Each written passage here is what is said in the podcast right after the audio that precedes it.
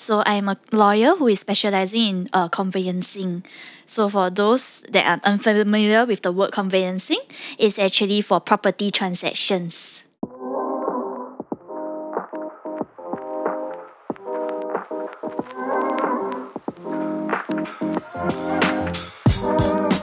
Coconuts, welcome back to season two of Coconut Avenue, a property podcast by the team at the Financial Coconut. And in this season, we're sponsored by Mortgage Master. They're a mortgage broker in Singapore with access to the lowest unpublished housing loan rates offered by the banks and financial institutions. If you're wondering how to make money, they make money from referring clients to the banks. In other words, if you use them, you don't need to fork out any service fee. So the service is free. Check out mortgagemaster.com and get your mortgage clarity today before going going on your property hunt. My name is Reggie, your Chief Financial Coconut, and I'm glad you're on this journey with me to gain clarity on what does a first-time property buyer have to look out for so that we can be less jittery when going through this process. So we have to talk about rights if we're going to get this right, right? Like what are buyers' rights protected by the law? And we begin by answering what is conveyancing. Okay, so conveyancing is actually the umbrella term in law. Conveyancing law is for us to handle all property transactions. So the conveyance of land, that's where it starts from lah. So when you transfer land or any property over to someone else, that's the meaning of conveyance. In other words, it is a technical legal word for all property transactions under one roof. But I think what is more important is to understand what does a lawyer do in this process of conveyancing. So I understand like um, many of you when you want to buy a property, you are fixed on okay, I want this property. You head down, maybe you have an agent, maybe you don't. You head down, view the property, and then you sign your option to purchase. And then that's when things get interesting because now you need a legal service to come in and assist you to complete this transaction. So for our firm, we do help our clients to simplify the process so that their only worry is to pay the balance purchase price. So that will be at the end. When they walk in, they can just have the keys and then they head to their new home. But behind the scenes, actually, the lawyers are doing a lot of work. so these are the parts where it's not seen by the common layman.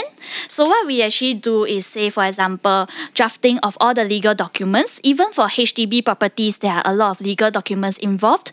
When you take a loan, we also add for your bank. We also help the bank to disperse the monies. So whatever money that you are taking from the bank, actually have to go through some checks first on the property. Then the bank will decide they can lend you the the money. Okay, so we begin the day with uh, jargon combos as with any other legal practitioners. One is options to purchase, and the other is balance purchase price. What happens when you're interested to buy a property? Generally, you don't purchase everything in full cash. I mean, you're not buying vegetables. there are a few steps, and this is dependent on the property type and who you're purchasing it from.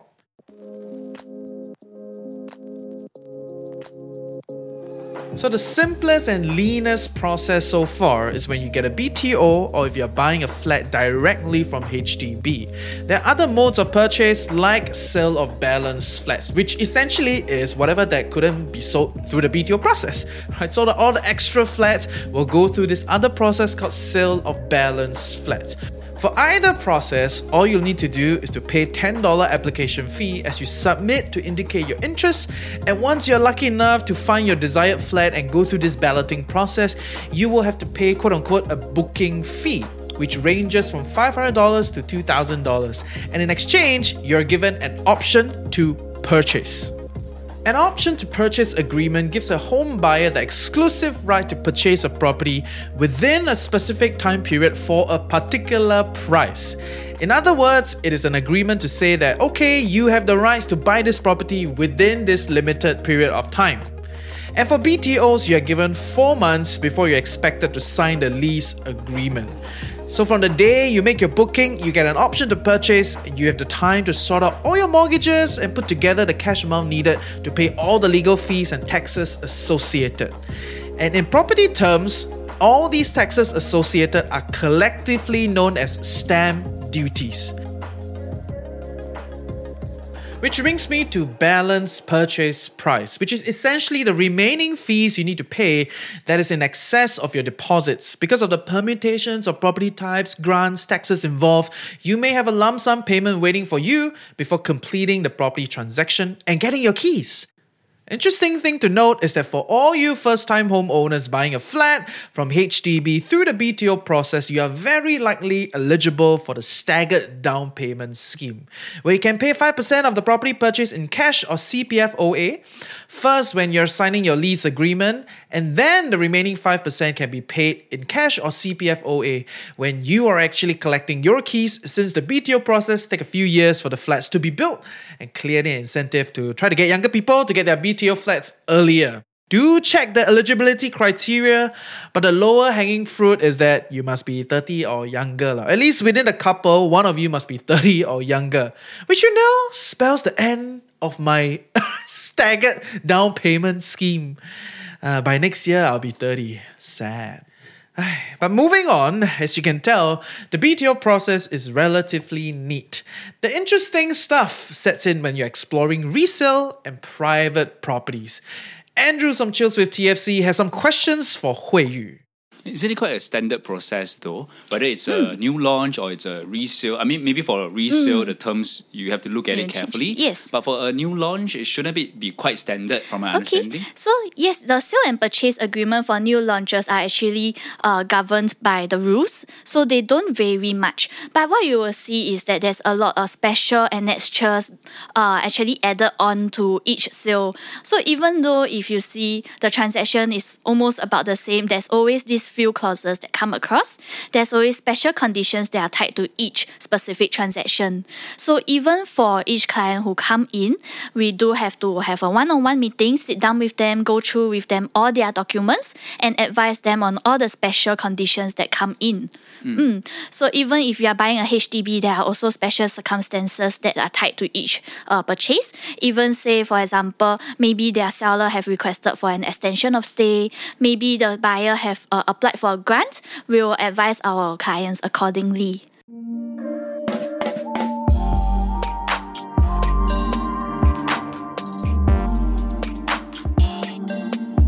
Well, is there a difference? Tell us the difference between you know being a buyer for HDB, new launch, BTO, uh, or private property and condo, or resale. Like let's just slowly segment them and tell me Okay, what's the difference between all of them. Yeah. Okay, so the very first big difference is what property you're buying, obviously. Mm, so for HDB and private properties, the main difference is that HDB comes into play. For HDB properties, they are public housing, they are subsidized. So there is quite a few rules and regulations that you have to abide to. One of the most common one that everyone have to abide to is the eligibility to purchase a HDB. So you do have to take note of the uh, schemes that HDB have before you purchase a BTO or a resale flat. So for BTO, yes, it's quite uh, standard because the applications are all handled by HDB itself. People will come in, apply for BTO. Well, if lucky, then they get. Yeah. Okay. Then towards the end, towards the key collection part, that's when the lawyers come in. And why the lawyers are required is usually because you are taking a bank loan. So for bank loans, we do have to come in and then help you to disperse the monies, help you to arrange for how much you are using from your CPF as well. Mm, then we'll advise you on what's the balance you are still paying from your own cash, from your own pocket lah.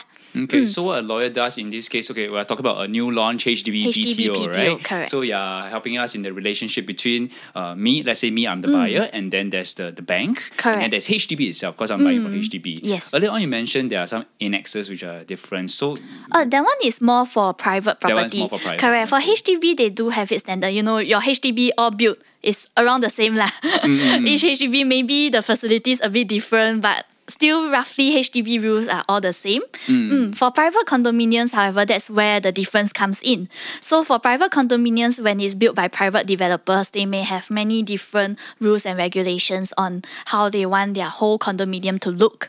So the MCST, which will be formed later, will actually have a say a say in how these rules and regulations will be. Mm, these me are define usually MCST Ah, first. MCST is actually the managing committee strata title. Mm. So this is a community that will be formed with the registered proprietors of this condominium. So when you stay in a condominium, there is the MCST who will take care of the common facilities owned by all the property owners of Hmm. This pool, condo. the gym. Yes, the pool, the gym, and so on and so forth. Hmm. So before this MCST is formed, the developers will actually have their annexures uh, attached to their sale and purchase agreement.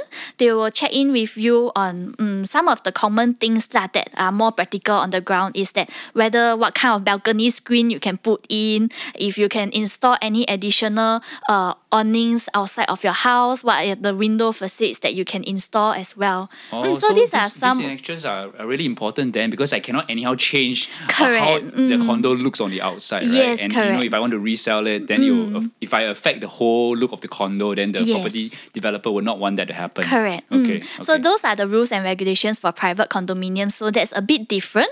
So HDB very standard is uh they have their rules, windows all the same. yeah, you can't change it it. true lah. that HDBs all look the same nowadays? when I go I to a mean, yeah. friend's new place, like, eh? yeah, the Okay. video all look the same.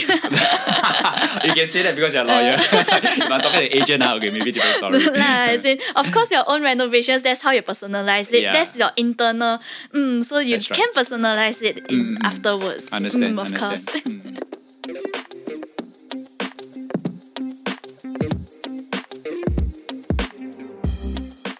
I know some of you are considering getting a resale flat rather than a BTO. I mean, with the recent delay, many want to get their flats earlier, so resale has become increasingly viable option. And in this case, you now do not just deal with HDB directly, but you're transacting with another person. So how is the resale process different from everything we've discussed so far, especially since there's an idea of extension of stay, where the seller wants to stay a little longer to get themselves a place since they already sold you their home. So this is also part of the right. So what is this?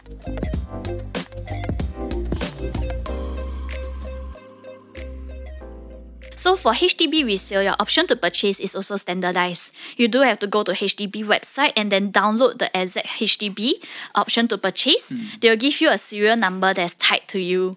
And you have to get this approved by HDB. So that's how it's actually different from private. So from private condominiums, right, uh, you do need the lawyer involved because each option to purchase, although nowadays there's standard templates, but the agreement between buyer and seller is more uh, you can agree on different items, different terms. So, for example, extension of stay, HDB only allows for three months. So, extension of stay comes in when your legal completion is on a certain date. For example, tomorrow you are completing the sale or purchase of your property. However, the sellers have yet to find a place to move to. So the sellers say, uh, okay, can you please give me maybe another three more months to stay in before I can move to my new place. So even though you have paid the monies over, you are the legal owner, your sellers who are supposed to move out will stay on for another three months. Mm, so for HDB is standardized, uh, only three months. They can't go longer than three months. Whereas for private property, you can uh, do as and when you wish. Oh, So you can just agree accordingly. You can even charge a rental amount. Oh, it can be stated in the hmm. contract. Yes, so this can be stated in the contract. You can negotiate with the seller and then you can get the lawyer to come in and then draft the letters to actually confirm it in writing. Hmm, so there's more freedom in negotiating for private properties lah, in this sense. Private property does sound like a wild, wild west, huh? with all the permutations involved. Seeking legal advice in the early stages of exploring does seem important. I would probably not sign an agreement without getting it vetted. I mean, once you sign, your legal advisor can only really tell you what is within the contract rather than give you clarity before signing anything. And in the Chills episode between Andrew and Hui Yu, they even went on to talk about a tree. Okay, right? So yes, that, that is a whole different problem when it, when you're looking at landed property. Okay, which I believe, I am presuming all you millennials listening, you know, um, that is not a discussion for today. Another important thing to note is that by law, you transact a property in vacant possession meaning you get the property in the rawest form, with the fixtures intact but no furnitures. Of course, you can negotiate with the seller for the furnitures, and that's a different arrangement not covered by the law. I mean, if you want the seller's bed, or the Wi Fi system, or the hi fi system, yeah, you can discuss with them to buy the second hand. What is the difference then between fixtures and furnitures? Let's start with the tree story. I thought it was pretty interesting. So when you buy the property with vacant possession, it means as it comes, uh, you have all the fixtures in the property. Any furniture in the property should usually be removed. Okay, so Ah, vacant. yes. Uh, the definition is like it's, it's all empty, It's empty. right? But in this case, it means the mm. fixtures are, are have to be there, of course. Mm, correct. The seller could remove all the the furniture. Correct. Okay. Mm, yes. So this is also subject to agreement. I mean, the starting point, there's always a starting legal point, Mm. but it's always say subject to your agreement. So for this tree, actually legally, it should be recognized as a fixture because it's grown into your ground. So that's a fixture. It's not something that's Oh. easily removable. Okay. But after that, she clarified and said, no, no, it's not in the ground, is in the pot. So that's Ah. when it's a very Okay, okay. minute difference, but it's a difference. So if it's in a pot, then yes, the seller have the obligation to remove it from the property. Oh, this client could become a lawyer. she's got potential. like she, Uh. Yeah. she's trying to understand the definitions and Yes, therefore like, mm, trying to protect her rights as well. Mm, correct. Making sure that she, she gets what she wants at the end of the transaction. Yes. Okay. Mm, so so our job as lawyers is to make sure when at the end of the transaction you are getting what you want.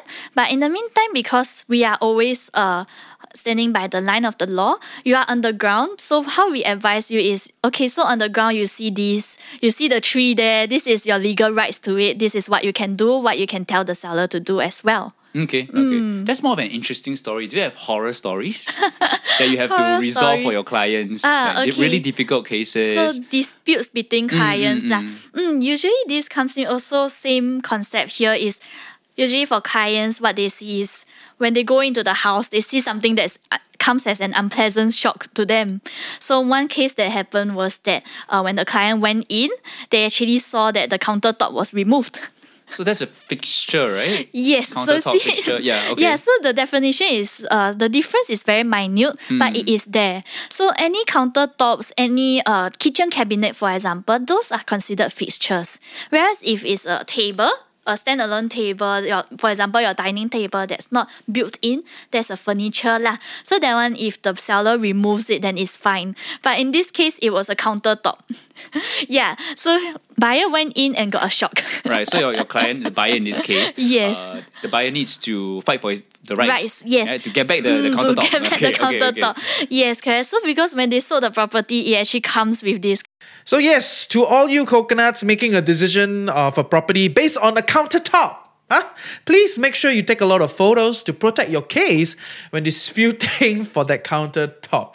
But on a more serious note, Hui has an advice for all you resale buyers. Ah, okay. So this is uh, something the buyers can consider. So uh, when you first go and view the property, uh, the option to purchase sometimes will say that there's an inventory list. Mm, so you can consider having this inventory list being annexed to the option to purchase, so that this will help you in the future when there's any disputes lah. Uh, we also have this inventory list for new launches. Uh, new launches usually comes with the sale and purchase agreement. Uh, inventory list sometimes yes, new launches may come with uh say washing machine or say um maybe a built-in oven. Yeah, so all these specifications will actually be in the sale and purchase agreement. They will actually even specify the type of flooring that will be provided, the type of finishing that will be provided. All this is in your sale and purchase agreement. Actually, even for the HDB BTOs, they do provide a basic fixtures build up under the optional components scheme, aka OCS. huh? Ah. Not, not that OCS, huh? Ah. optional components scheme.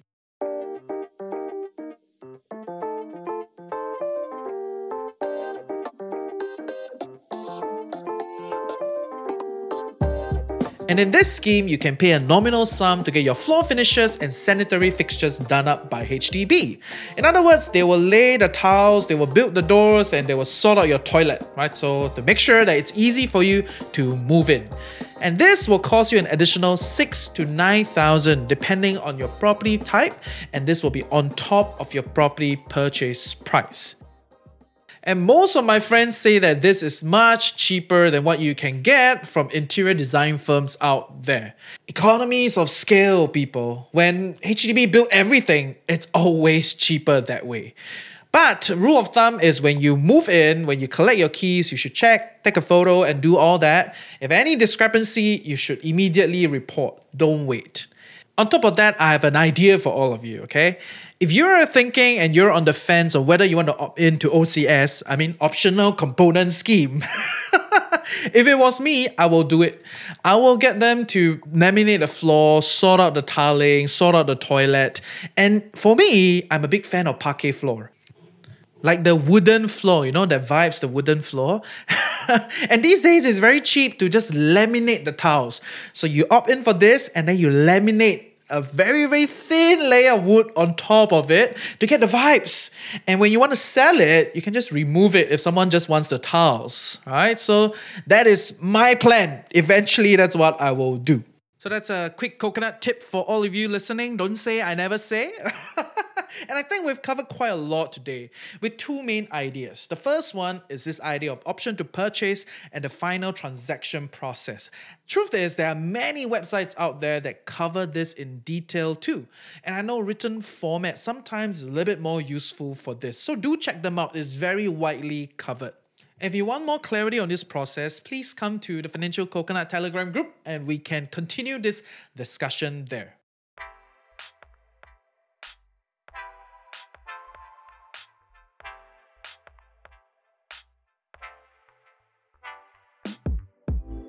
And the other idea here is that all property transactions are done in vacant possession. Of course, there's a difference between what is a fixture and what is a furniture, and we've discussed that. You get to keep the fixtures, you don't get to keep the furnitures. But if you want, of course, you can negotiate. And I believe that these are the two biggest concerns that most of us have. I hope Hui has given you more clarity on your legal rights and the process involved. If you want to hear more from her, do check out Chills with TFC on our main podcast. We continue the discussion with her about sellers' rights and also expand the discussion on private property. Don't worry, coconuts, don't worry. If you are looking to get a condo right from the start, we got you covered in this season. Huh? Our producer Ernie has convinced his brother-in-law, yes, limited budget, and we got to get all the families involved huh, on the show to share his story. But that's for later in the podcast. In the next episode, I'm going to further this discussion on HDB resale and more importantly, a self service process for HDB resale. We got someone on the show that went through this whole process on his own. He and his wife went on shopping every weekend, and he is coming on to share with us how he did it, the whole process with no agent. See ya next week.